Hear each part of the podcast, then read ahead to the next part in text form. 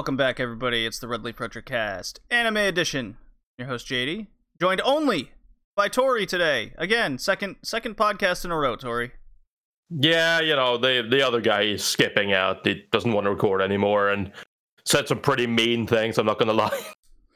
uh, Uh, Nah, he, he, uh, he claims his house is like under fire. The the walls are ripped out. I think his VTuber addiction has gotten the better of him. Definitely, but um, that that was already happening before this. Nah, they are uh, quote Yeah, unquote. He started saying that they were. He started saying that they were painting, and then he came back and it's like, yeah, so we've ripped out the Wi-Fi and everything. And I'm like, you don't need to do that to paint. And it's like, no, we're like completely renovating. And I'm like, oh, well, that's different. That's not the same. Yeah, they're tearing down my wall and everything. Good God. Are, are you okay? like, are you going to fucking survive through this? Are you Yeah. doing fucking now? He's doing like fucking home electronics and shit like that. In the middle because, you know, of his winter you- too. Yeah, good, great time. I mean, it doesn't get cold where he lives. So that's not really a problem. But you well, know, if he like, doesn't have walls, how is he going to retain any heat? uh, yeah, yeah, poor guy gonna have to suffer through thirty degrees Celsius. Oh Ah, no, the pain. so cold. Yeah, nah, it's it's a mess. It's a mess. It's especially fun when you know, it's especially fun when your family starts big projects like that, and then like mid uh, mid project, they're like, you know what, we're going out. You have fun. Right. it's like okay, great. Oh God. Well, hopefully he'll be back for the wacky OVA episode we got planned for the uh, for the next one in a couple weeks. hmm That's And that's hopefully they don't make more chemical weapons before that time. Yeah, no kidding. On the agenda today, if you couldn't tell by the uh, title, we're doing part three of Legend of the Galactic Heroes. We're almost done with this anime. we are. We only have to do one more podcast on this, and then we'll have done all the parts. yeah. To the, to the big OVA, of course, there's way more other stuff to Legend of the Galactic Heroes if you want to get into that as well. But you know, Which is very possible. for now, This could be a this could be a Legend of the Galactic Heroes gimmick podcast by the end of this. Legend of Galactic Heroes fan cast. Yeah, so we got that, and Nah. um, once we get through a little intro here, uh, I will review the latest Blade of the Immortal anime adaptation, which I'm excited. For. I'm Damn. excited to review that. Okay, I was about to say. I hope you don't mean you're excited to watch it because No, that, no, no, that wouldn't make sense. I'm going to review it, but I'm not going to watch it yet. I'll watch it after I've reviewed it. Okay. Sure. Uh, I mean, the listeners wouldn't know the difference, would they? I don't know. I mean, it Maybe could, it could, it could be funny. hardcore Blade of the Immortal fans and they've watched it all and they call your bullshit. I don't know. It could be funny. It could be that like old junior high book review. So, Blade of the Immortal, there's a blade with an immortal. Well, that's kind of actually the plot, but It's the blade of an immortal. Okay. you, you What's it about? idea. The blade of an immortal. You know, he he travels, reads back of box. He travels Edo and leaves at one point because. Okay, I'm gonna be honest. I didn't watch this. no, it's okay. But yeah, Tori, how how have you been? I mean, we know we know Hickey's uh, situation. What about your situation? You surviving in these trying times, as every fucking commercial on the planet will tell me. Uh, I mean, these trying times have been pretty easy, to be honest. Nothing's really changed. We're pretty much done with everything. Like, Mhm. we don't have very many cases uh, cases of the COVID anymore, and uh, things are things are pretty calm here. hmm. There was a protest here a, a little while ago, but generally speaking, it was just people sitting around on the road, and you know I'm not gonna fucking tell them where to sit, so go knock yourself out. Hmm. And other than that, yeah, no, things have been pretty calm. Been, seems uh, seems kind of the opposite of the country I'm living in. Yeah, well, you live in the U.S., so you know. I sure do. During this era, anyways, of my life. Good God, what a what a disaster this country is.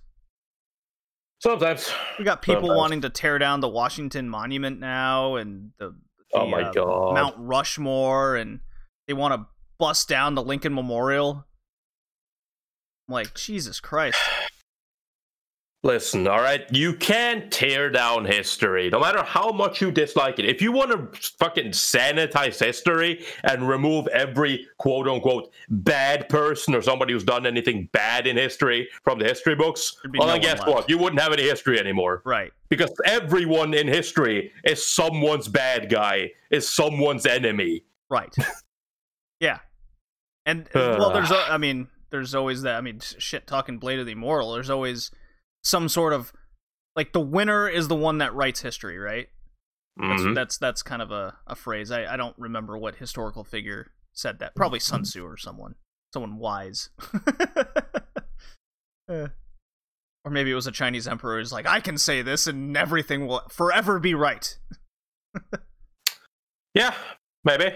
Maybe. but uh, nah, it's I don't I don't like it. Like I to a certain extent, I can agree with some of it, like not tearing it down, but I agree with like a lot of like, oh, why don't we like why do we always have to put these uh, statues out like uh, like they're being worshipped or out in the open and whatnot? Why can't we like remove them and like put them up somewhere else, like in a museum where they belong or something? It's like sure, I don't I don't really care where they are, but fucking. Don't just stop. Just stop this fucking attempt at like Yeah. sanitizing history. It's not. It's not going to work. Yeah, there's People there's tried something before. there's some things I agree with and some things I don't that are just preposterous. You know, you're just Mhm. it's things taken too much, too far, and then the uh, uh, mix that in with the things of the past week with the wrestling world. I don't know if you've paid attention to this story, but the entire United Kingdom wrestling industry is apparently sexual predators. Oh no! Oh Jesus Christ! It's it's a disaster box there, and and uh, at least and then people are upset in The Last of Us Two because Ellie's gay, and I'm like, Jesus Christ! You got anything else you want to complain about in this world? Fuck. That that is nowhere close to what I've heard about the complaints about uh, The Last of Us 2. But you know what? I'm not even going to go into that because that is a fucking shit show, and I am glad that I don't like The Last of Us. Not even the first game. Oh well, then you're you're on that you're on that side. Uh, I mean, I'm five hours into Last of Us Two. Uh, of course, I'll speak more about this on the preceding gaming podcasts. I mean, I like it. I have I finally have some complaints in my head over you know this could probably be improved. They could have done this better, but I mean, shit. The short version is if you like the first game, I don't see why you wouldn't like this one. Really, it's mostly the same game. But really, though, they need to update their marketing team because, But quite but Ellie, frankly, but but Tori, Ellie's gay, so that's you know that's Yeah. really really what we need to harp on here. Well, that completely depends on what that what that entails. But either way, like what they really need to do is they need to fucking improve their marketing team because holy hell. Like I know that games want to be secret now, and I, I don't really understand why you're trying to sell the game to people. No, but fucking marketing has to be secret now. But I am sick and tired of seeing shit like fucking the new Last of Us 2 will have jumping mechanics. Oh whoop de fucking do. Not like any other game has that right. press X to jump, huh? Fantastic. uh, Yeah. oh man, the I mean, video game it- industry yeah, is an absolute mess. I mean, you traverse the environment a little bit more. They create a little bit of a sure, tiny, a tiny. but you don't part. advertise that with press X to jump. Yeah, that's, that's, a meme. Yeah, that's yeah. I mean, the, well, what else they gonna? Oh, it's like the first game plus more story. It's like yeah, you gotta. I Hmm. guess you, it's like the Madden 21 trailer that ever everyone's up in arms about, uh, with them bringing back mechanics that have been around for 20 years, and they're like, look at this Mhm. new thing. Uh, it's not new, Madden. Good try though. Uh-huh. Yeah. Uh, you and I, I get when the PS5 was revealed, had a big good back and forth. I quite like that one. Uh-huh. To- two totally different viewpoints on it. You don't like it. I'm Not at all. totally fine with it. So I don't like it. I'm not buying it. And now that Persona finally looks like it's actually going to get released on PC, because you know P4G was just released on Steam. right. I am. I can finally say that I don't need to buy another console ever if that Oh. keeps uh, happening, and that's going to be so great. You're not you're not the only person in in uh, my inner circle here that has had a had had have similar thoughts. You know, you you have your taste in games at this point, and if you don't have to buy the console and they're going to be on PC, you have a PC, then problem solved, right? Mm hmm Yeah. Not everyone's like me, where I love the consoles, I love the exclusives, etc., etc. But I have seen how big this PS5 is said to be. Thing looks like a beast. Yeah, that's kind of that's the thing that a lot of people complain about as well, because the uh, especially for people who have like entertainment systems and whatnot, they're afraid that it's not going to fit properly. Well, here's And the other. Here's the, uh, here's. So I uh, just cutting you off. I read this. uh I think it was a G, not a G two. That's a Gatorade. Um, some some computer industry expert. He kind of broke down. Thank you. In case you were curious on what that was. uh, uh, so yeah, I, re- I read uh, this expert's report over just if you're gonna have these high end consoles or high end electronics, they're not made like they used to. These things pump out a lot of heat, and they need Mhm. they're already designed uh, to pump out the air, but if you put them in these cabinets, then they can't they they can't breathe properly, and that's what leads to a lot of the overheating issues that we saw. In uh, this dates back to the PS3 and Xbox 360, although those did have uh, design flaws in their own right. People were putting them in cabinets, and they were just collecting so much heat. And then the more I thought about it, I'm like, yeah, my PS3 was put in a cabinet for a good chunk of time. And then when I'd fix it, then it was out in the open. It lasted forever, right? Haven't had that issue. So I ex- I expect uh, there's going to be a lot of overheating issues with the new gen consoles uh, because of because of that exact problem. You, got- Sure, you can't you can't but- cabinet them. No, but that's kind of again, that's kind of part of the problem, right? Because you also, right? One of the reasons why people don't, uh, well, first of all, that's how entertainment systems work. You generally do cabinet them, or at least put them on some sort of shelf. Um, Right. When you, uh, for a lot of people, then the option to that is to put them on the ground. That has always been a big no when it comes to uh, comes to consoles. You should not put your consoles on the ground No, never. they will right. collect way more dust um, and they'll get clogged right? So it's like and at a certain point i feel like it's not it's going to be harder and harder to justify right? It's easier for me it's always been easier to with a pc because you can always find a place to put it.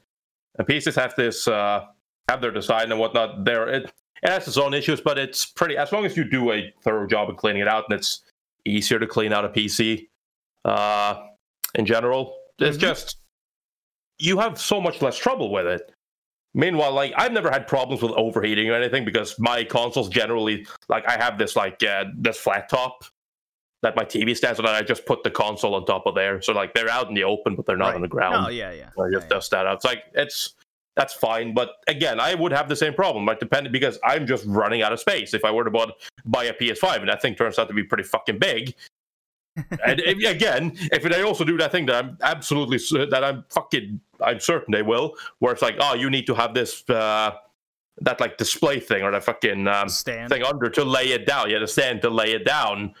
It's like I'm, it's like where am I going to put this thing then? Like how am I? Yeah, no. So that's just and you know just generally not liking the design. I yeah, I'm not I'm not on board with the PlayStation 5. I've not been on board with Sony for a long time now. Yeah, you've voiced And, your uh, issues on that. Yeah. I don't like Sony. I don't particularly like Microsoft. I don't like the console market anymore at all. And I have a proper Not even PC. Nintendo. Not I've, it's been so long since I Okay. like Nintendo. Fair enough. like so that's Nintendo. Nintendo they live in the past still. So that's that's my problem. Uh, Yeah, but yeah. it- but either it- way, this isn't the gaming cast. Why are we talking games? Yeah, well, I mean, a lot of the fan. I mean, fuck, it's the Red Leaf Retrocast, Tori. A lot of the fandom crosses over, believe it or not. You're, you're not wrong. You're not wrong. But still, I'm I'm just realized like let's maybe we should cut this talk before we just talk about this for like an hour. yeah, you're right. You're right. Uh, so my my plan for the next podcast, along with the OVA reviews, is to watch and finish uh, Vinland Saga. Ah, yes, Did you finish that, Tori? of course I did. So then uh, let, let's plan for that for the next episode. Uh huh. Kind of go kind of go through some of these some of these modern anime that we just uh we've kind of glossed over and skipped the the whole season previews and reviews. I, I kind of like this format we're we're doing here. I mean, yeah, like I mean, uh, this season has been hard, just for the say uh, straight fact. Like, everything got canceled pretty much. Well, not canceled, delayed. So it's like basically, in order to put it into context, I've recently been starting to try to. I've dropped a bunch of shows. I Mhm. love a bunch of shows. I wasn't watching that many, but I dropped a bunch of shows, and I have my like select few that I'm trying to finish. I'm doing Ju- the exact this same thing. is- yeah, this season is this season is ending right now, and until like three or four days ago, I'd watched approximately I don't know eight episodes of uh, anime, seasonal anime, this whole season. Tower of God. Our God, uh, some Digimon, some just yeah. other like it, it's it's just that that basically puts it into, like as soon as everything got delayed, I basically just put everything on hold and just went to watch other uh, other anime or just do other things in general. I feel you. ya. be honest, I'm glad because I like that.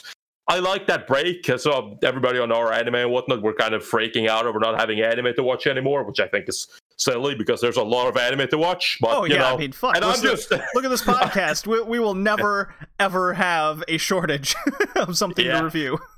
But meanwhile, I'm just sitting. here, I'm like, I'm actually watching way less anime now because I'm taking a break. Yeah. Like I fucking, I needed a break. I've I've been contemplating just like dropping out of the seasonal watch, not forever, but like for the last couple of seasons because I've been so burnt out on seasonal watching that I just now when this happened, I'm like, finally, I don't have to watch anything. I can just play video games, have fun, watch an episode or two whenever I feel like it. Just keep up with the podcast uh, shows, make sure I have finished those in time, and then other than that, I just do whatever.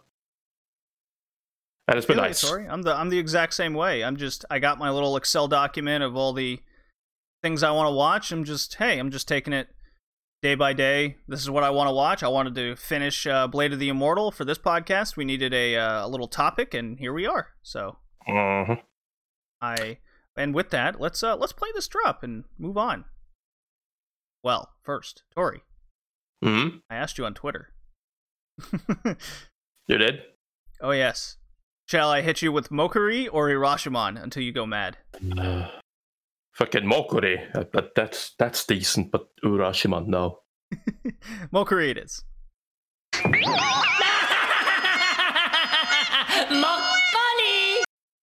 All right, let me get my notes ready. Mokuri. There we go. Okay. Reviewing Blade of the Immortal. I watched this via Amazon Prime, where uh, where you can find it. Uh, originally, there was a 13 episode adaptation Tori that was first attempted, and I and I use that that term in the summer of 2008 by a studio called Bee Train. Ever heard of them? Me neither. I have. Oh, you have. Okay. Yes. It was very poor adaptation, to say the least. Uh, got universally bad reviews due to basically being heavily censored and having the fights streamlined by cutting to someone talking rather than actually animating anything. Yeah. You know, a real winner. Mm-hmm. Uh, uh, needless to say, I dropped that piece of shit. It was horrible. This new one was released in the fall of 2019, and I kind of gave my first impressions on it. And I was very impressed, and I was very happy with how it started. And then part two, because the way it comes out, uh, was finished and released in late March 2020. So here we are. Uh, you know, a few months later. That yeah, I finally got it done. It's by Studio Liden Films. The Arslan Senki uh, people were mostly behind this. You might also know that studio. They did uh, Zerk adaptation of some kind. but the director is kind of the more important person. He's Hiroshi Hamasaki. He was behind Texhnolyze and Steins Gate, to name a couple. So he has some interesting direction, to say to say the least. But the summary is Edo, an era is an era of warriors. There lived an immortal man, the slayer of 100. Name's Manji. Go figure.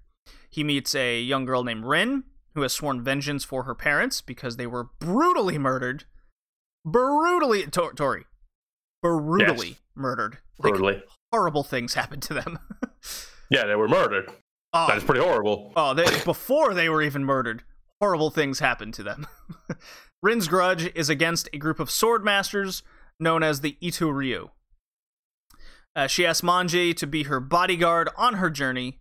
He at first refuses, but then sees his late sister in Rin, so that's kind of his little motivation there. Um, so began the violent struggles that would bring even the immortal Manji to his knees. So, uh, very loose summary. The if you are want a little bit more detail, uh, Rin's, Rin wants revenge, and she's 16 uh, when this first starts. And uh, Manji, uh, he has an immortal body to these things called bloodworms, which you cut his limb off, the worms will activate, and they will. You basically he's able to reattach his limbs. Uh, cuts will heal.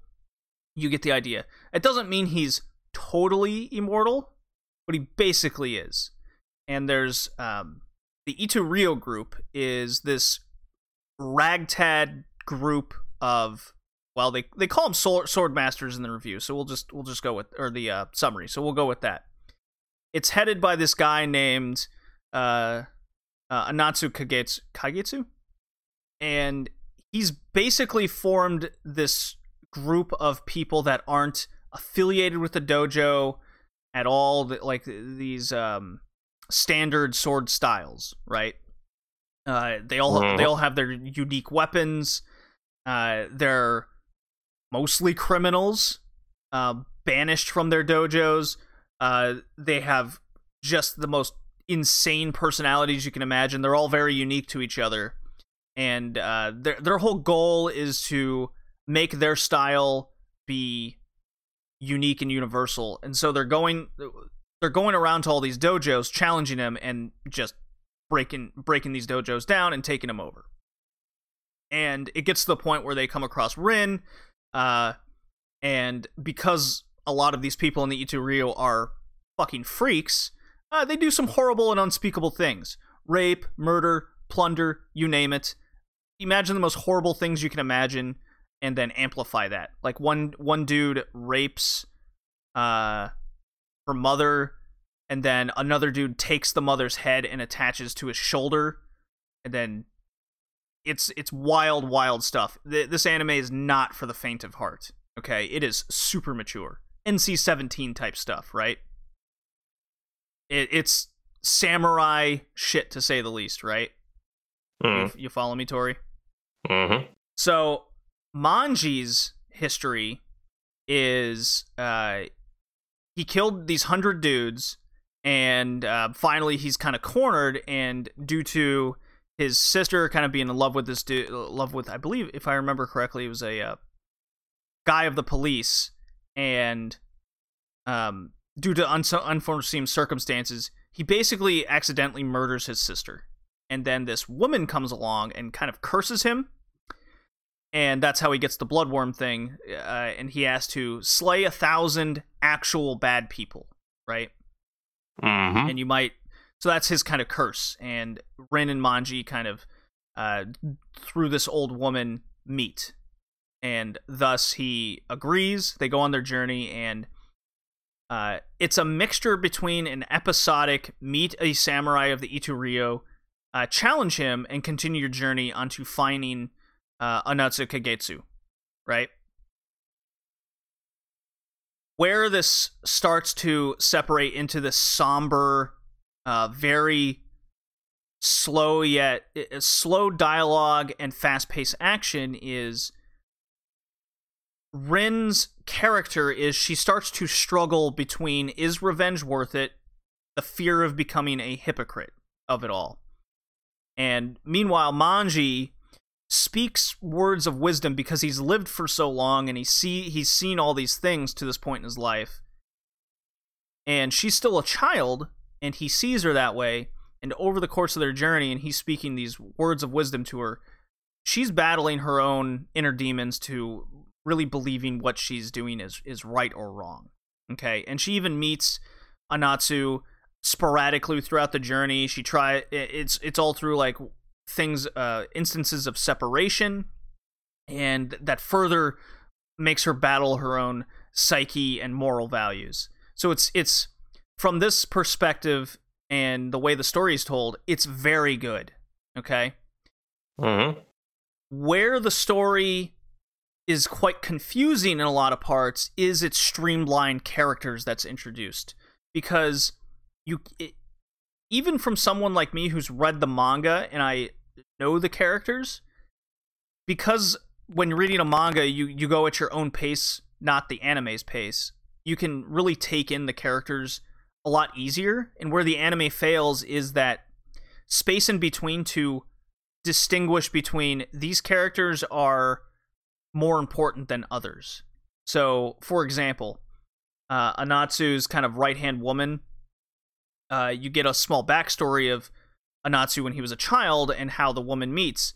The anime does a very poor job of giving the viewer the importance of this is who this actual person is in the in their children form and then connecting that to events in the uh, when you get back to the present right your little flashback and uh, those those moments are very frequent in the anime Mhm. and very confusing so that i thought was very poorly done. Um luckily i've read the manga so i can kind of put the two and two together and it's like okay yeah i remember this scene. That's actually this person but the anime doesn't do a good job doing that. So that's that's big big minus points there.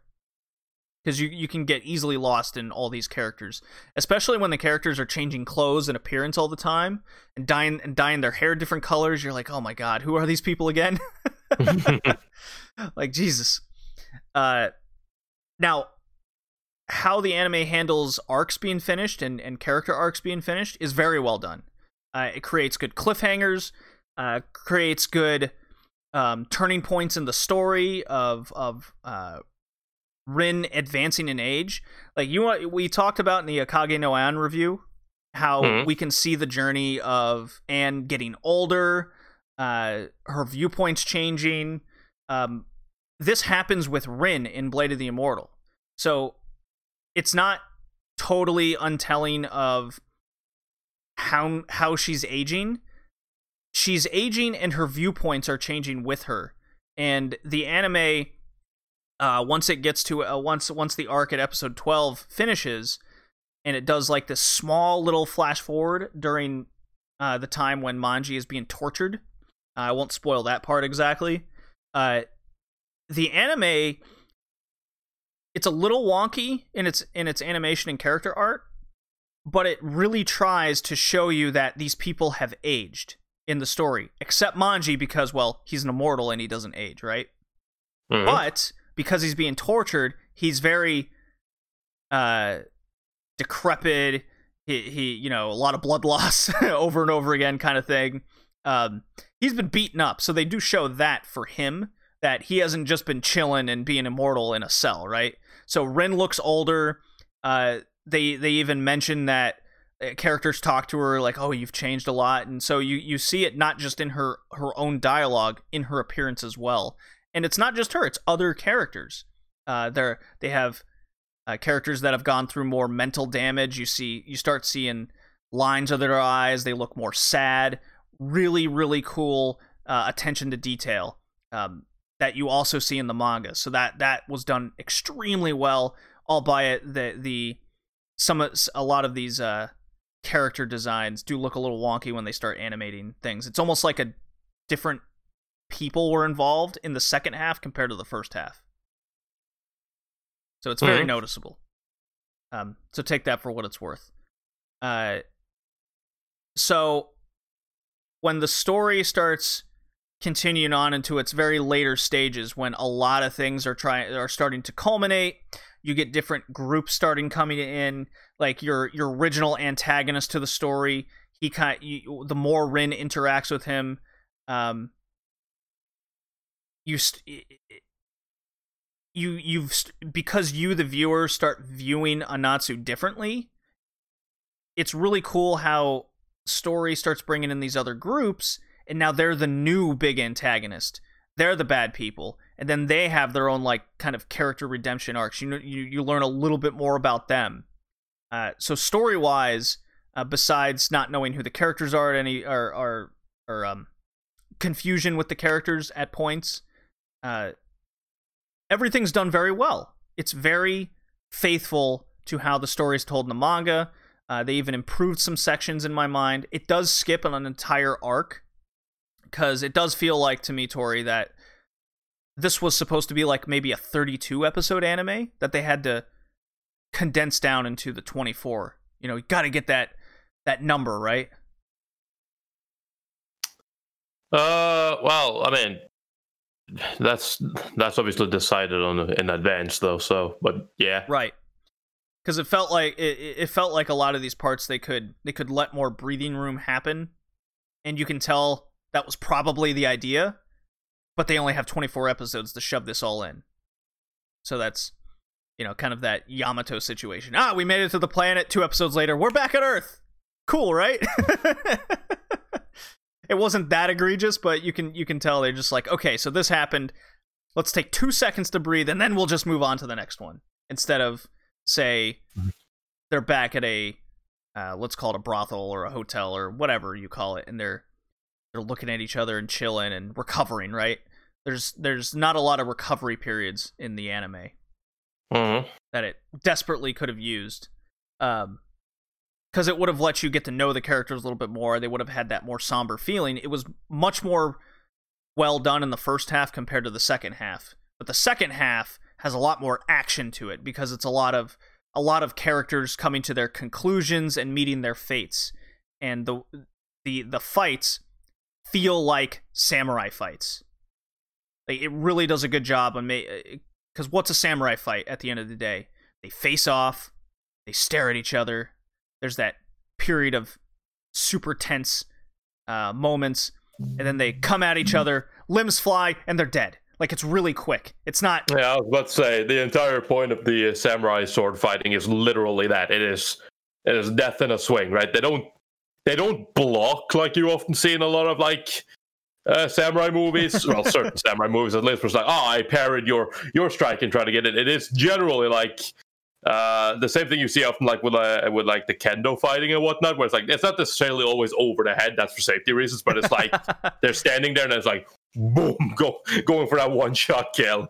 That's like you know, it's not exactly uncommon when you look at like samurai history and whatnot for them to basically both perish because they both just slash each other. right. So. Uh, uh, yeah, so the anime does a really good job. It's like this is actually what samurai fighting is, and people with wacky weapons, and so it gives you it gives you a fun feel to it all. And this anime Mhm. does not shy away from showing limbs get cut off, chunks of meat hanging everywhere, uh, slow motion to see. Like there's one scene where uh, Anotsu is fighting against uh, the successor group of the Mugai Ryu. Okay, um, another antagonist group.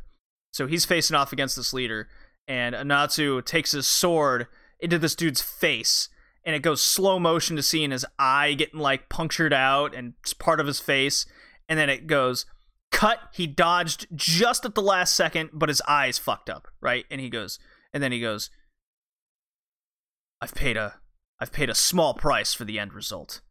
Just my eye. it's like okay, now he's blind. Yeah. uh, Blade of the Immortal. That's based on an old manga, right? I mean, 2002. Okay, never mind then. Yeah, it's not. Because I was because I was trying to think like I'm like the more you talk about this, this definitely feels more like the uh the older uh like an older style of uh, storytelling, where it's like a lot of the. But then I think about it, I guess you also have Shigurui, which is also kind of like a samurai, although those are disgraced samurai, like yeah, Right.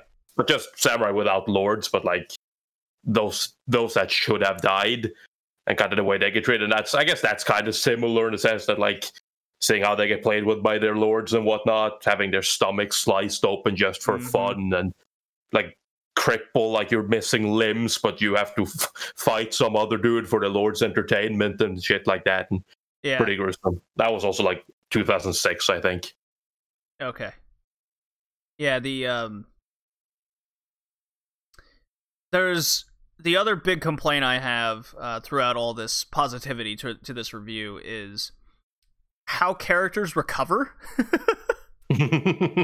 uh yeah, it doesn't do a good job of that. Like how these people survive certain instances. Like half his foot and leg was taken out, uh, but yet he's walking, and then you cuts to him later. He's just got a bandage on him. Like, come on.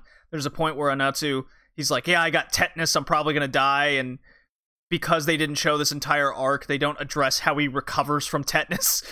he's just totally fine. I'm like, good God. So there's uh, this wo- this woman has uh, a lung disease, but the, the anime never tells you like what she has or why. it's just she coughs up blood. She looks like she's just in this on death's bed at all times. Uh, but if you've read the manga, you know she got it from her parents. She has it, that kind of thing. Um, it's a lot of show, don't tell, but way too much. You know, just just a simple line of dialogue would it would handle a lot of this. That was never addressed. Yeah, I mean, obviously that's not how show don't tell work. It's not a case of like not no, don't address it. Like, I mean, there are certain things that, like, for example, let's say you have a character in a wheelchair, right? Hmm. While it would be nice to know why he was in a wheelchair, it's not like that is focus number one. I don't need to be introduced to this guy as with the reason for why he's in a wheelchair. Like it, it, it helps, but it's not needed. It can be something when you finally get into a story later, right? But when you have Right. somebody who's like, oh, she has this fucking lethal disease. Well, how do you know? Well, she's coughing up blood. Okay. I mean, why? Or I got my foot chopped off. Are you are you okay? Yeah, just just a flesh wound. Just give me a bandage. I'm okay. yeah, there's a lot of there's a lot of that in this anime. How do these people recover? Like, did they go somewhere? um, there was a funny instant where, uh, one of the Itto-Ryu, uh, one of the, one of the few good guys in in this anime, he's he he he does this life and death battle, and this dude looks like he's on death's door. And Manji just goes, "Here's some money. Go to a doctor." And then it cuts like four episodes later. He's back and he chucks he chucks like the change back at Manji. He's like, "Yeah, here's the rest." and he's totally fine. Like, what happened? you, there was Ah, no way you survived.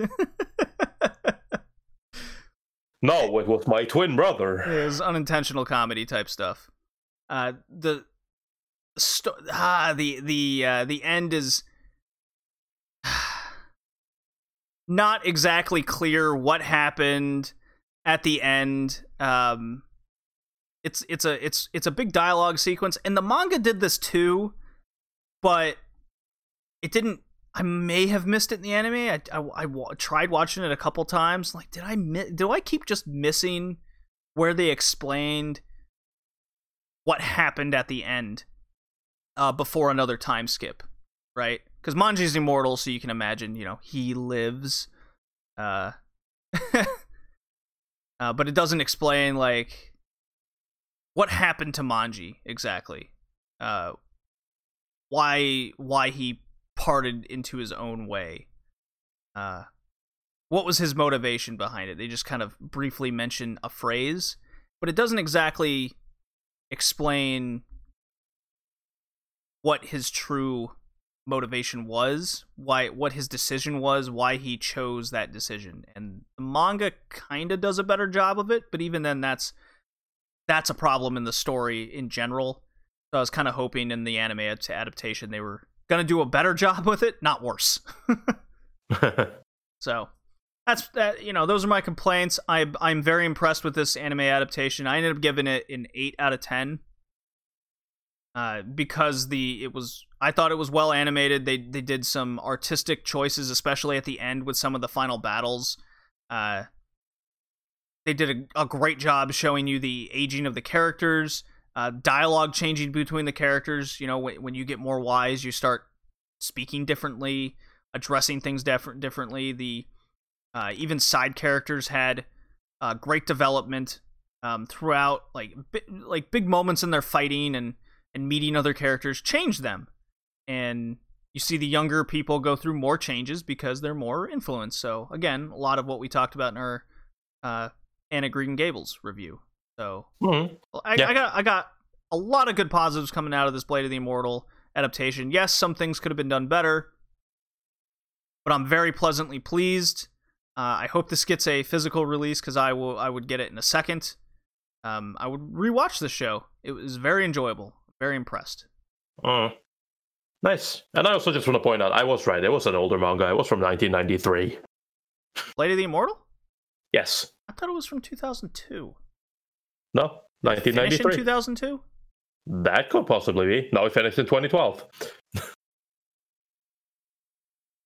there was a light novel from 2008.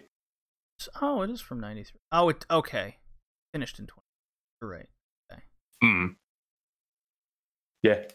Now, because I, I was like, I swear, like it sounds from the way you're describing, it literally sounds like an older manga, and I I could have sworn I know I've read about uh, about it before, and I I could have sworn it wasn't from the 2000s, but I mean, I mean, a good chunk of it was in the 2000s. yeah, yeah, it was. yeah. But you know, it's just the way the way it the way it's described. It's like it's not. Now it is an ONA, so it makes sense for why they could get away with certain things. But it's like these types of stories don't fly anymore. We're way past the time of you know Ninja Scroll and stuff like Right. that. and- Chelsea's up two to one now. By the way. I know. I have I have the game on in the background, so if I just go quiet for a while, you know why. yeah. I'm totally professional there, 100% professional. yeah. Uh, No, and the and the way the way it finishes, you know, if if um, it opens it up for a part two, uh, a sequel, if you will, uh, that would totally make sense in its little universe that it has. Because, well, if you're an immortal man, Highlander type shit, you know, we got more shit to do. mhm. It's all tied together. I I'm very impressed. Uh, I was I was very worried, uh, especially with um, Seven Seeds adaptation. That disaster. Oh, what a! I mean, this wasn't gone, so you know, there's that. It was not Studio Gonzo. It was uh, Liden Liden Films, wasn't it? Yeah. yeah. But Yeah, it had a, it had a good director. I mean, I, he's, he does a lot of uh, key animation stuff, and you can definitely tell that he he knows what he's doing with that. So Yeah, Good no, anime. I've said it. I've said it before, and I'll say it again. Like, studio matters, but at the end of the day, you should also look at who actually makes these things. right, Because sometimes you'll realize that while the studio might not necessarily have the best pedigree, all of a sudden you'll see that oh wait, the director he's done a lot of good stuff for because they some you know not every director or every animator or every writer or every, is tied down to a studio. Some of them actually just move around. right. Some are freelancers. Yep. Yeah. Alrighty. I, I if you're into some samurai mature uh not safe for work not for the faint of heart anime, I do recommend this one. Yeah. No, like I said, I I definitely I thought about watching it. I kind of forgot about it. That's why I haven't seen it. But um yeah, I thought about watching it. I skipped out on it. I could probably check that out sometime in the future. I haven't seen like a um I guess Basilisk was the last like it's not I wouldn't even call it mature. It's kind of gory at times, but This it's not definitely gory. exactly mature. Yeah. The last proper like mature uh, samurai uh, anime I watched, I guess, would be Shigurui, which is just man, that thing is disgusting at times. uh, Alrighty. Let's get moving on to why we're all here. Guess I'll play. Man, what drop do I want I don't know, JD. What drop do you want to play?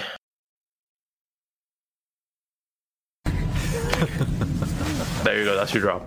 Now, it's time we start dealing with the business at hand. to? Alrighty. I played uh, Helsing. I don't think we've done that one in a long time. Yeah, absolutely. Legend of the Galactic Heroes, Part 3 on this, or Season 3, if you will. Uh, episodes 55 through 86.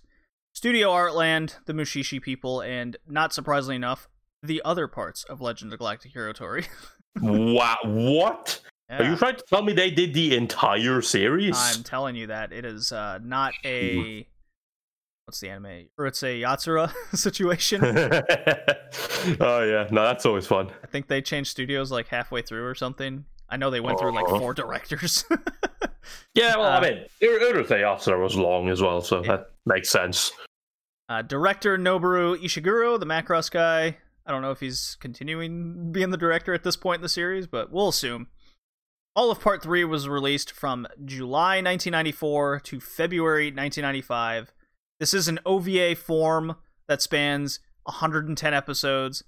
I, of course, highly recommend going back and listening to our review of Part 1 back in episode 39 and Part 2 in episode 61.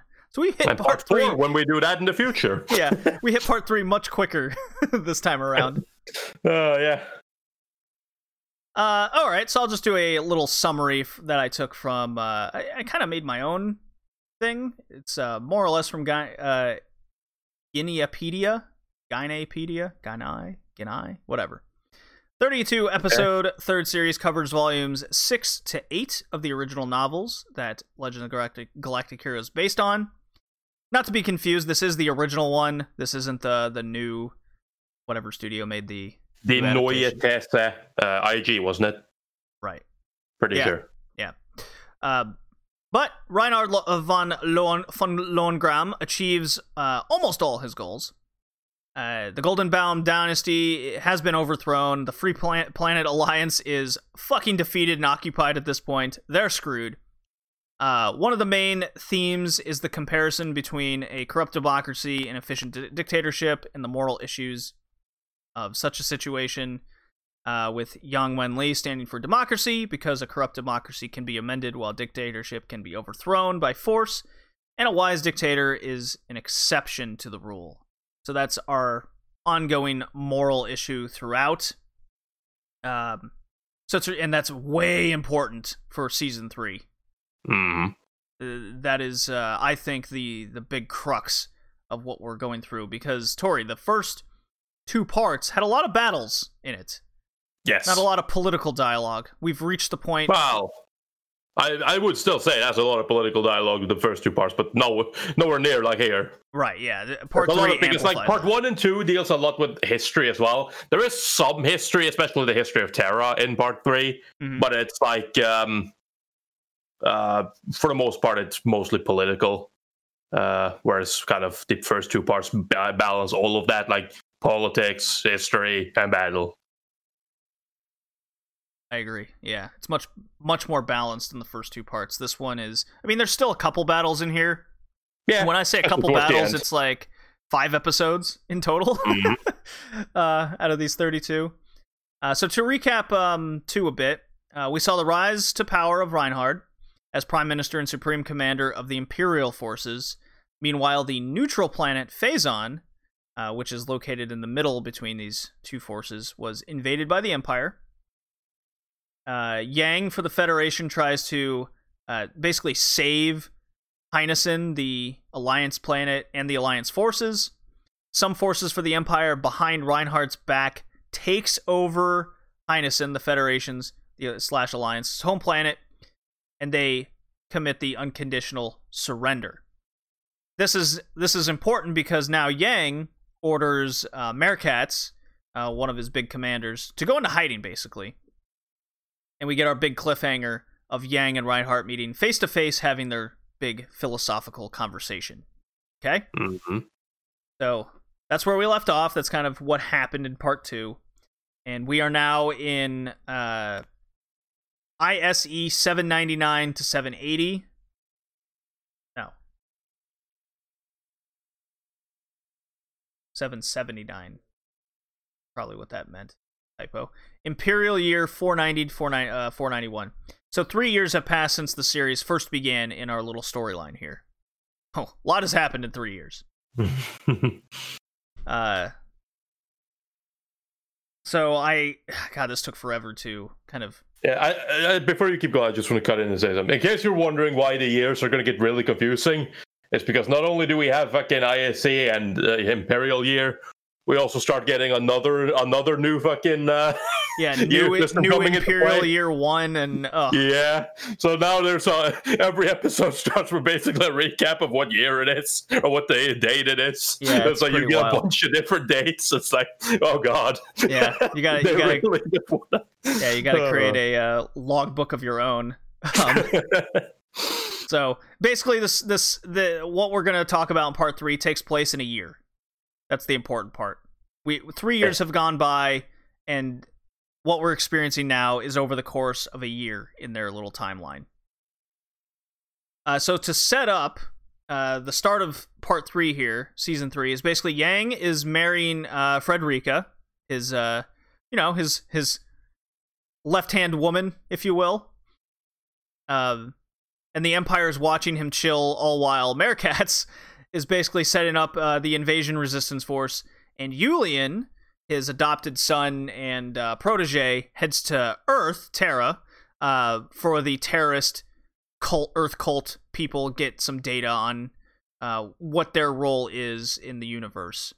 Um, and during this time, we also get the big universal history lesson, which is quite cool and important.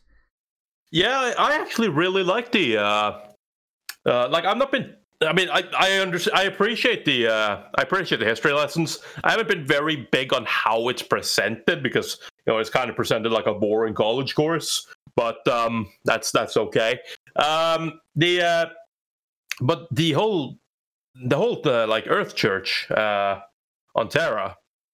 It's like you know, I was expecting to be like, okay, yeah, you know, we we've gotten fed pieces of uh, information over time, so I was expecting that to be kind of short. But Jesus Christ, they really went they really went in on that thing. Yeah. Uh, No, and it's all from uh, Julian's recount of history, what he's learned, and he's also teaching us, the viewer. It's really cool. I, lo- I love Mhm. how it was done, and this is important. Uh, and and he references uh, more other things uh, historically that the universe has gone to, and uh, Yang gets the old used as a scapegoat political play and is thus rescued. That's a that's a big chunk of our beginning here, uh, wh- Mm. which I think is really funny because you have the uh, imperial forces, aka the Empire, looking at every like fucking thing he does, and he's just drinking brandy, hanging out at home. He's married. That's funny- yeah, that's funny part where it's like he has to be plotting something. There is no way he's just this lazy bum who likes to lay around sleeping and just not do any work. Meanwhile, you know, we've been watching uh, Legend of the Galactic Heroes for a while now, and we know no, that is exactly what, who he is. Yeah. This is this is the perfect life for him. He doesn't have to do anything. He can just sit around. He can sit around, not a care in the world. He and what's funny is he trusts his last words for the people he trusts to go through with their plan. Like he, his role is to not do anything, Mhm. and that's he's all for that rule. Oh yeah. but of course, the Oh. the Empire's like, fuck this dude. No, he he's the head dude. He's has to be plotting something. He's the reason why we're losing to these resistant forces. He's the Mhm. reason why our political distrust is is happening right now. He's the re- it's like total Game of Thrones thing, right? yeah. Completely. It's it's it's Yep. fucking fantastic and I love how they're they're even th- talking about like, well, maybe we should just frame him and have him got taking him out because you know the whole thing that kind of becomes important here for a little bit as well is that like um uh under the empire like how how to deal with people like him potential threats right. and you know there are some people that just think that all potential threats should be eliminated like whether or not they actually are just it doesn't matter if they're cr- they are criminals or whatnot they should just be removed and there's Oh, a yeah. lot of talk about whether or not the Medieval uh, tactics not the 101, right? yeah and Take it's like over the whether or not king, you kill his family.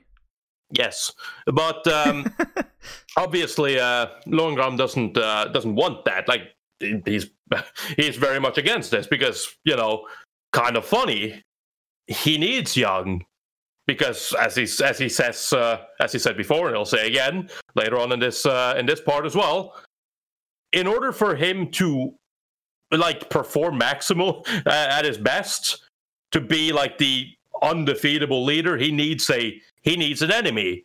Right. And you know, because he is who he is, and because he is so powerful, it's not just any enemy. It can't just be any small, like you know, uprising. It has to be someone who actually is capable of fighting against him, and that's really only Young who is capable of doing that. So he doesn't want him.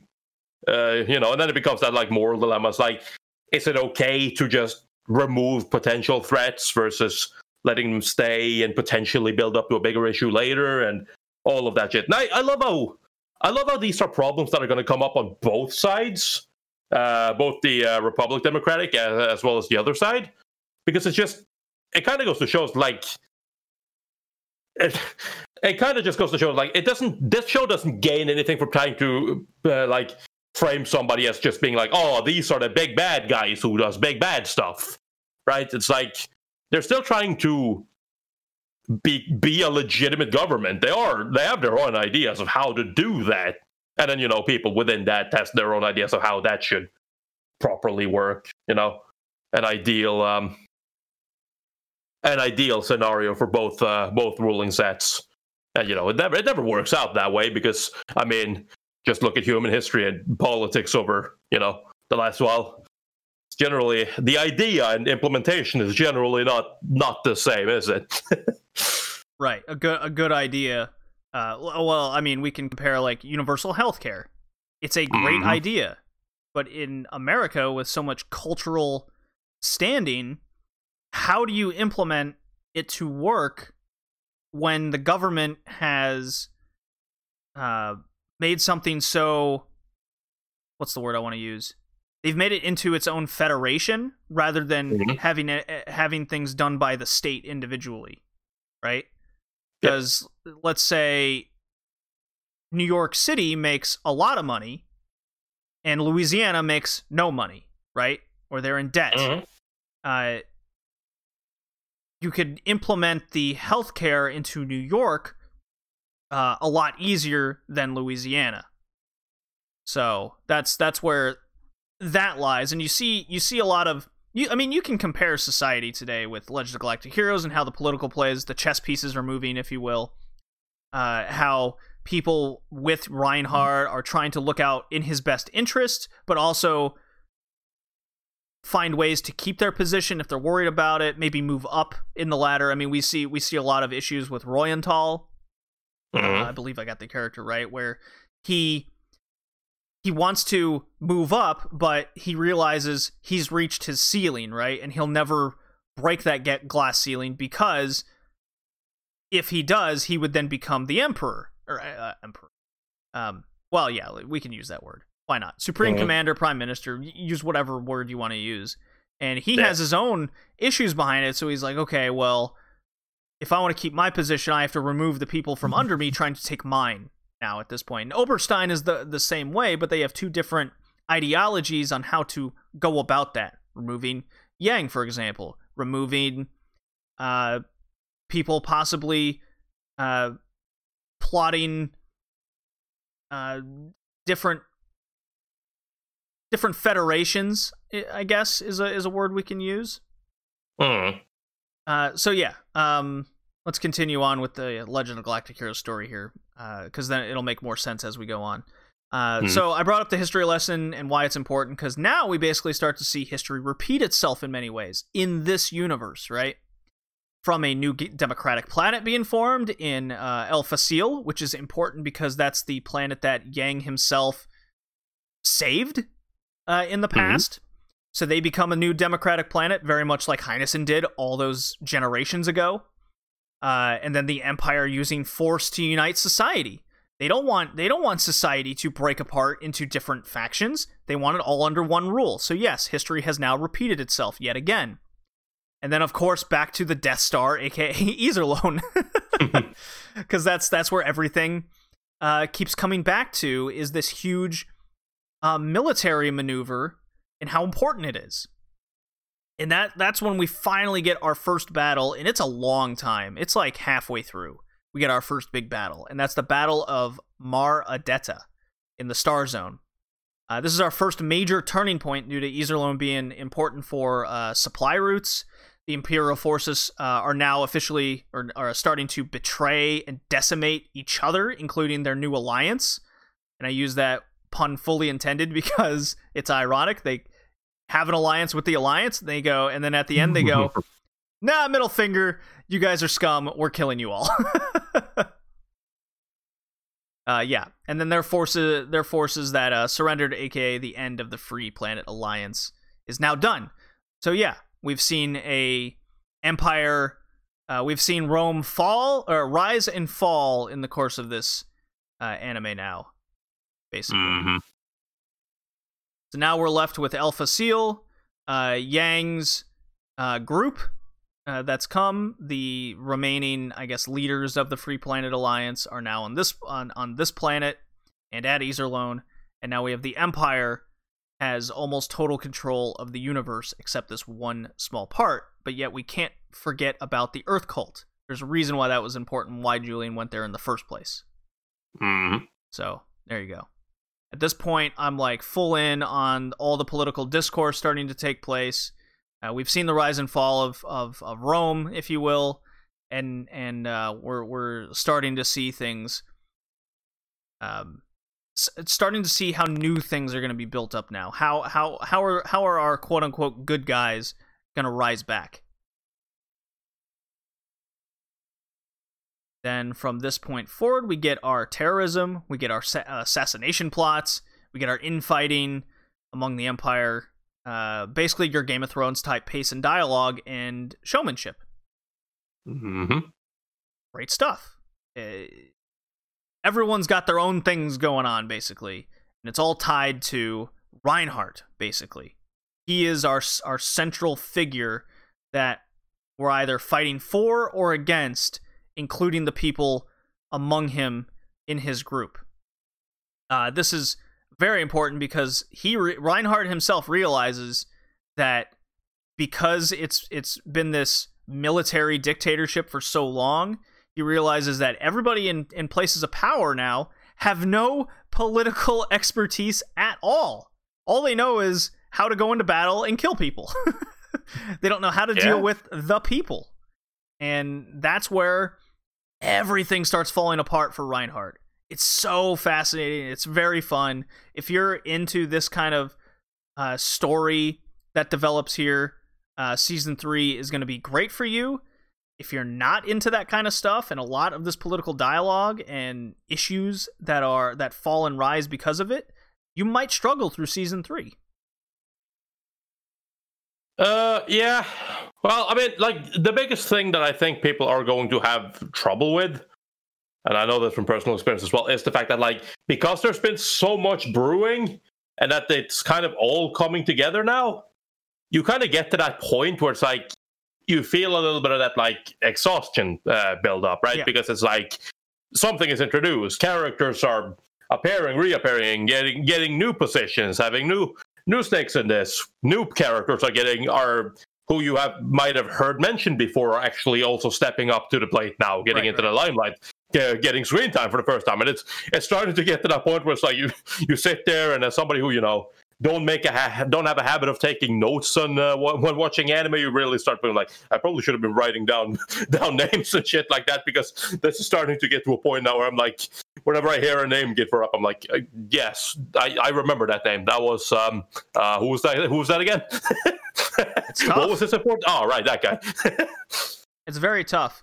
Uh, I- the the way I went about it, at least for this podcast, in my personal notes, were you remember who's the most you you, you put I, at least I put it in my mind. Who are the people most important Oh. uh, to Yang, to Reinhard, and then remember the Earth Cult is still there.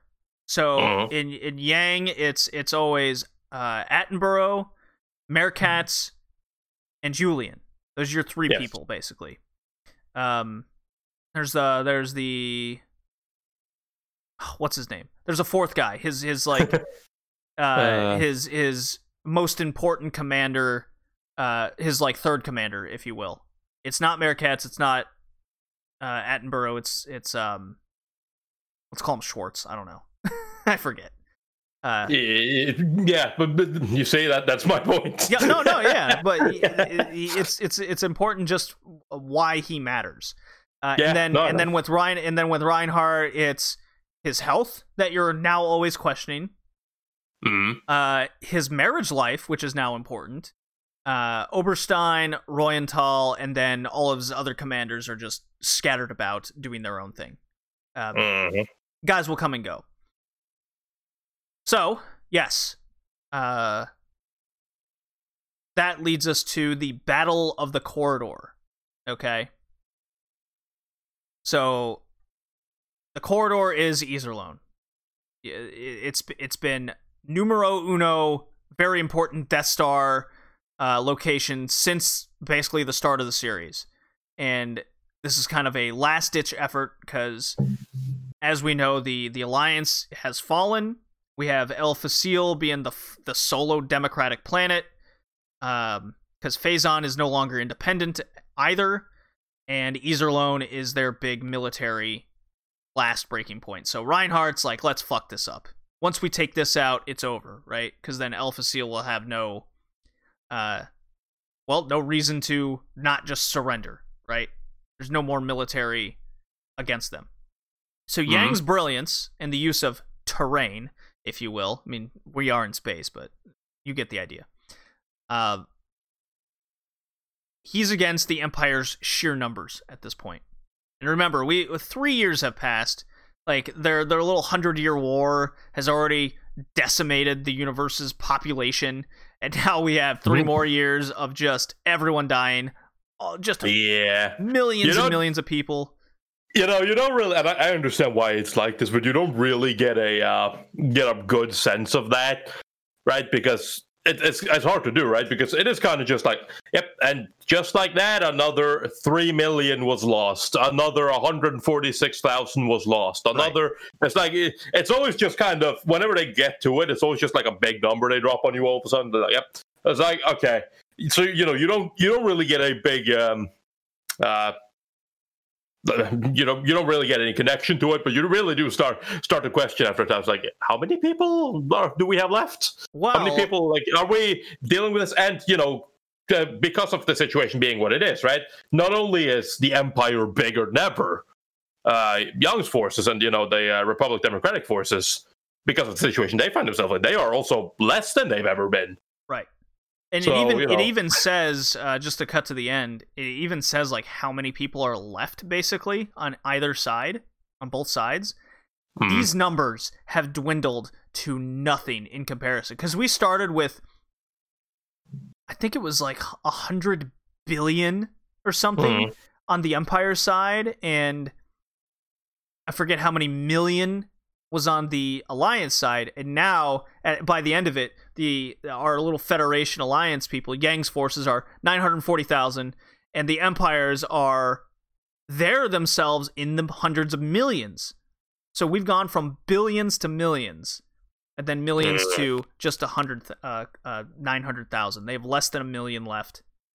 So the population in the universe is very low, to say the the least, at this point.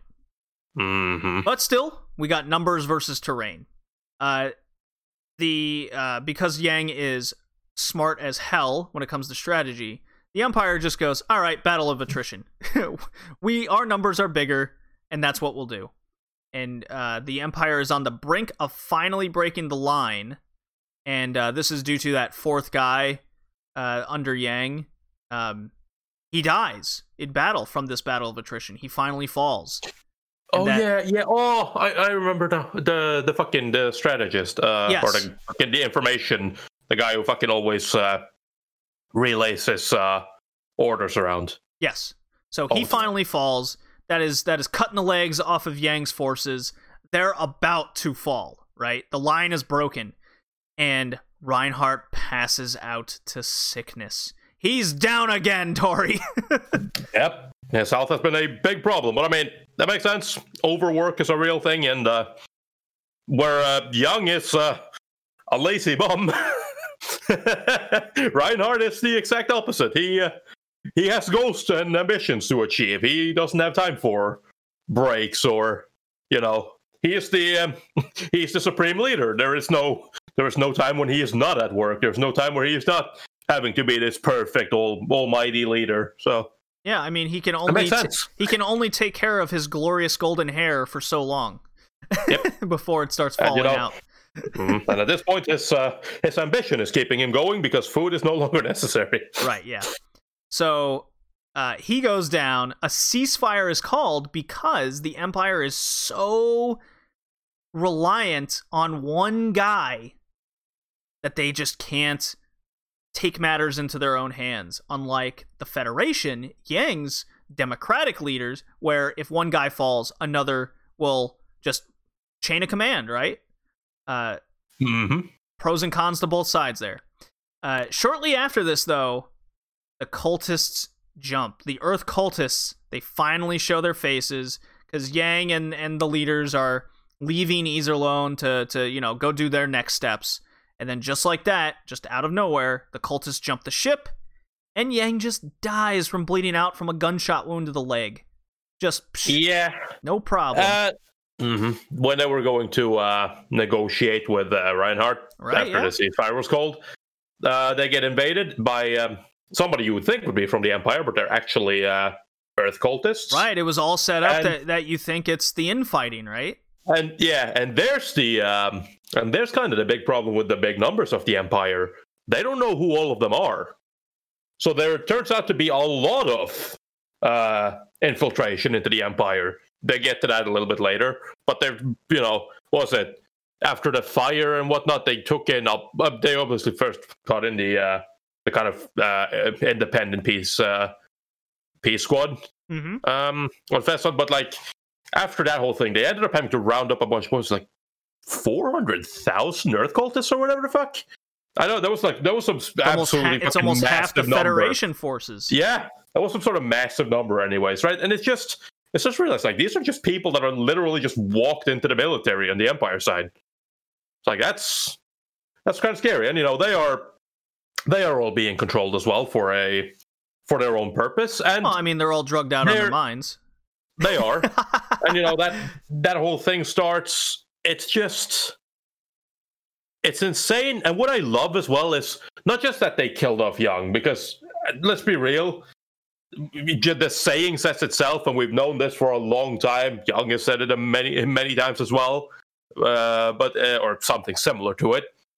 Uh, you you either die a hero or see yourself or, or live long enough to see yourself become the villain. Exactly. now, Yang was lucky enough to die a hero, but right, it's like there's been dissent, even in later times. There's been dissent with Yang as well, because not everybody agrees with his decisions. Not everybody likes the way he goes about things. People don't think he's ambitious enough. They don't think he he has that like go go getter drive. You know, they start comparing him to Reinhard. It's like he goes and gets stuff, and this guy's kind of just sitting here.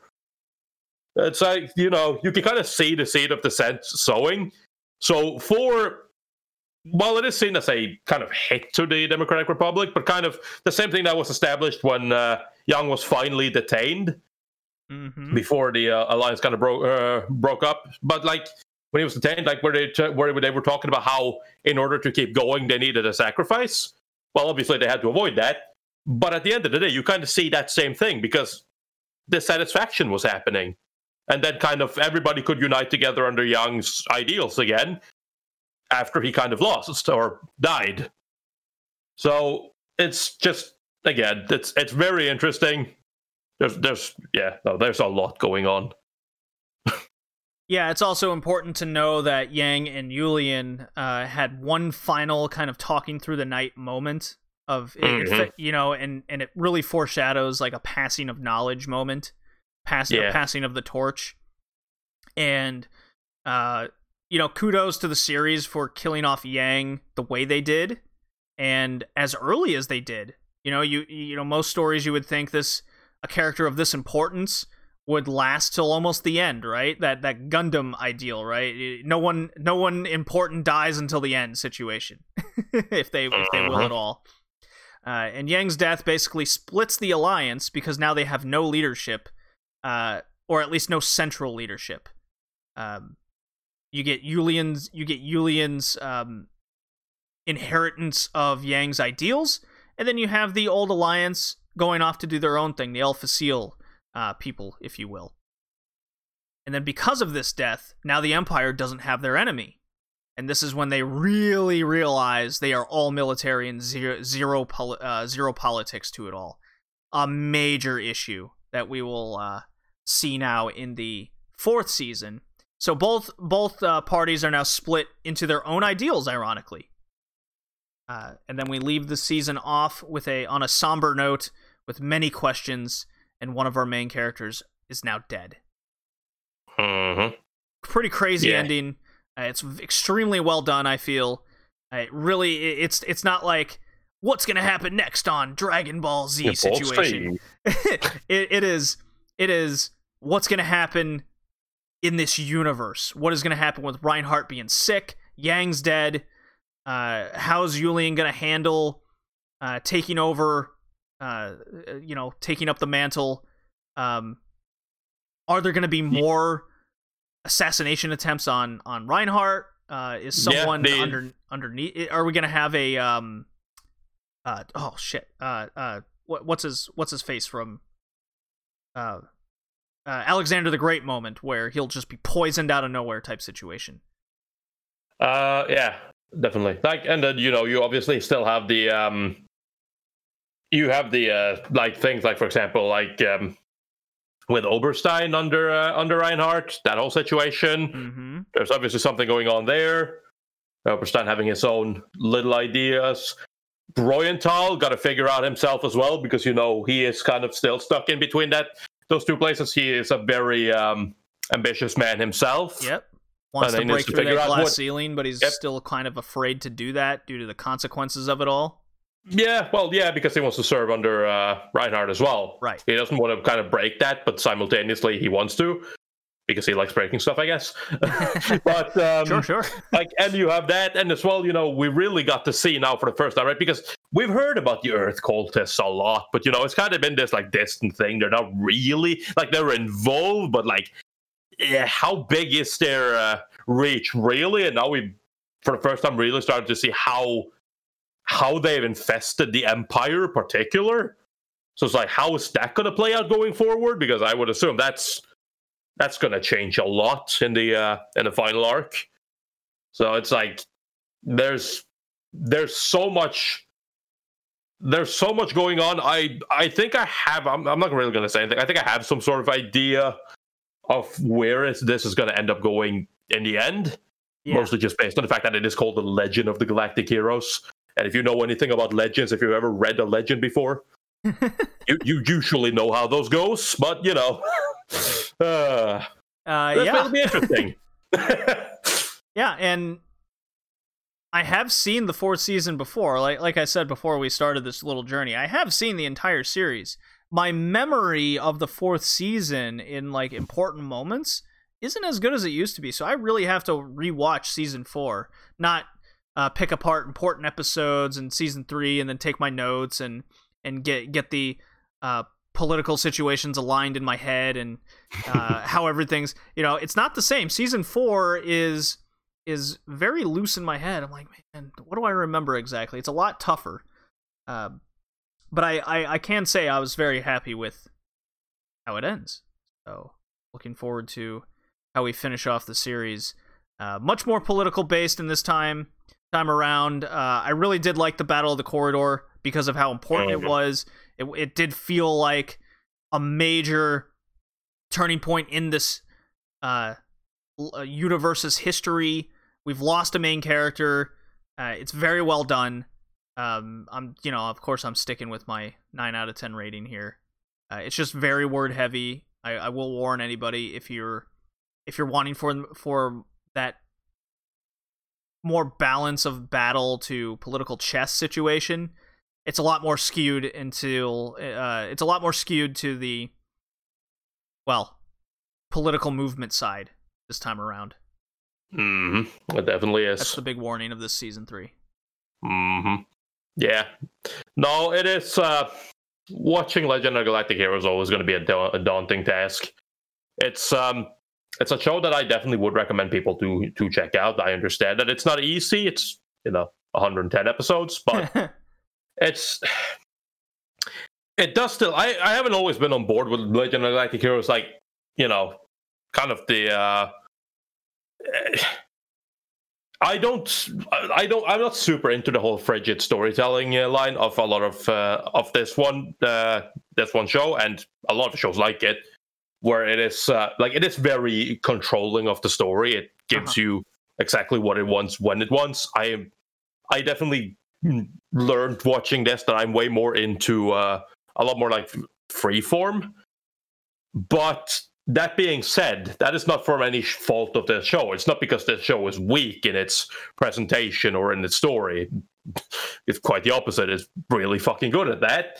And like I said, you could just, I mean, for fuck's sake, you can you can make, you could have an entire, just teach an entire fucking college class on the on the fucking history of this show, just based on the history lessons they give you in this in this show. There's so much there's just so much detail that's gone into it and just it's it's impressive they really they really didn't uh, they really didn't hold back when they were trying to develop this entire this entire universe. No, they, they took their time in getting every single message across at their own pace, and that's the big benefit to it being an OVA that took place over Mhm. 110 episodes.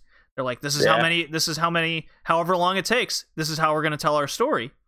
Because. I, I mentioned in the Blade of the Immortal review, it felt like they it should have been like a 32 episode anime, but they had to condense some certain things, change some certain things, so it could fit into this time frame narrative that they that they signed a contract to, uh, to put it lightly. This one has no restrictions. That's Hmm. why we get 32 episodes here, and it told the story that it needed to tell over however long it took, right? Yep. and that's what makes it so good. It ha- the the la- the la- the total lack of restrictions to it's it's free form in the case of this is how we're telling the story. Period. hmm What I find really interesting as well, looking at because I was just curious to see uh, about the original novel that it's based on. What is definitely interesting looking at that is that the novel itself is not actually that long. It's only ninety-four chapters. Well, this one got- takes uh it's what did I write down? Seven, eight, nine, or something? Hmm. Six, seven, eight. So it's three it's three novels. So. Yeah.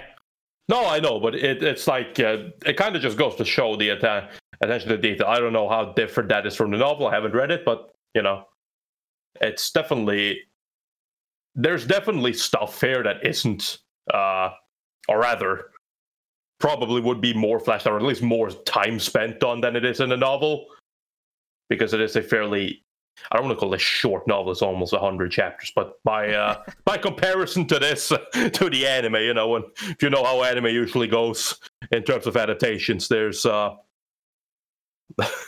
they spent their they took their time. That's for damn sure. So it's and it's good for that. It just makes the story. It makes the story all that more interesting. Uh, I haven't actually scored it, but if I had to give this a score, I've generally laid on around the seven mark for most of it, Mhm. uh, because I do enjoy it. I do think it's good.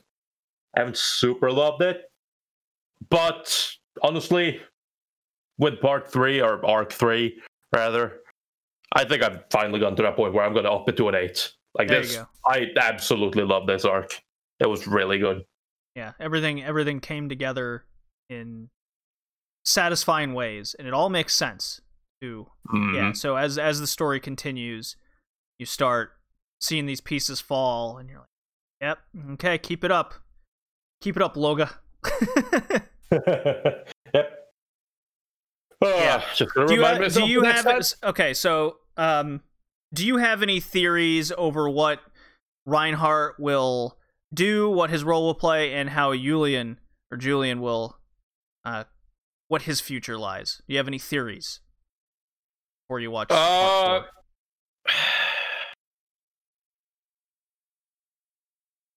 So we've already seen somebody cement their legend through having to um, to perish.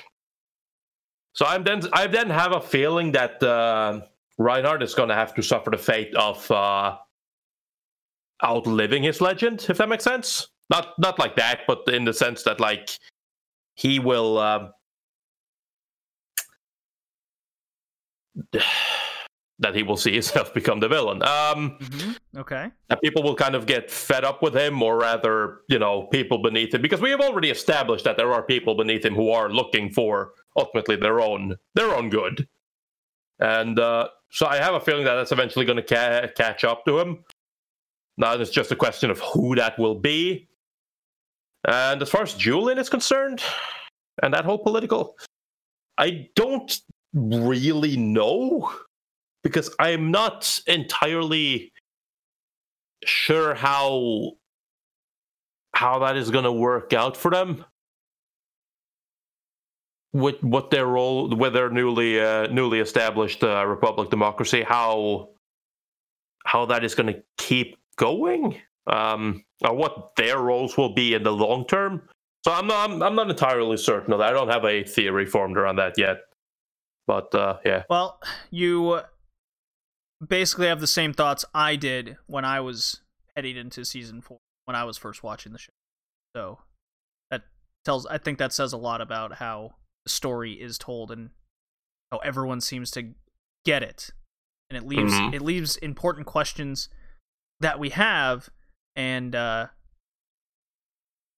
we will get the answers and everything will make sense. At least in my opinion it did.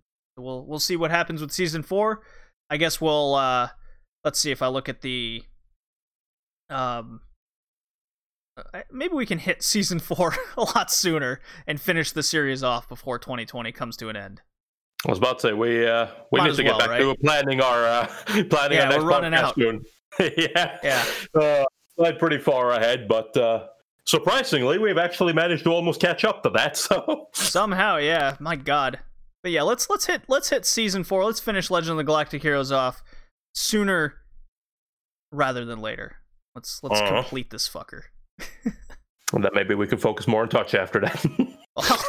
That's yeah. We No. got attack number one and touch. That are, those are Yeah. other two ongoing ones. I do still feel bad about the whole touch situation because we literally said we were said like, yeah, we're definitely continuing this, and then we never did. I mean, it's not that we never did. It's just we didn't pencil it in. We're just like, okay, exactly. we got we That's got. pretty much never doing it. Oh I mean, come on! No, it's penciled in right now. It's it's coming. We're almost it there. is. Before we switch it for something else, but yeah, We gotta we gotta see how Truck we gotta see how Truck-kun will ruin the next life or whatever. uh, Uh, all right, Tori, nice quick one. Look at that, ninety minutes. We knew it. it happened mhm. again. Our next episode is uh episode. Fuck, I had it. Episode uh, seventy-eight. Uh, we're doing three random OVAs. I think they're all horrible. I haven't seen them. Oh yeah, I haven't seen them either. I've seen some of them, or rather, I've seen parts of some of them, and I can't wait because there is especially one that was uh, that I watched the video on a little bit ago, and I'm not going to spoil what it is, but it's um, mm, it's uh, Oh, no. Yeah. going to be a lot to talk about. It's gonna be interesting. So look forward to our three random OVA. You know what? I'll just say them. I'll just say them right now if you want to watch along with us um, for two weeks. Cipher, Mhm. Twinkle Nora Rock Me, yes, and Papillon Rose are our three random Mhm. OVAs. yep. Oh boy. Papillon Rose. I have uh, already made a video on on our YouTube, uh, the Anime Top Scholar. If you want to check that out, I'm telling you, Tori, And, your your YouTube has more subscribers than the Red Leaf Retrocast YouTube. We should just put the anime podcast on your YouTube. I was about to say, I think I passed you a while ago. uh, go for 700 subs right now. We are almost to 620. So, Yeah. thanks for thanks for happening. Things are happening. All right, everybody. This was episode 77, the Red Leaf Retrocast Anime Edition. See you next time. Peace. 互いの情熱と夢をぶつけ合って透き通る涙を流したね汗に隠して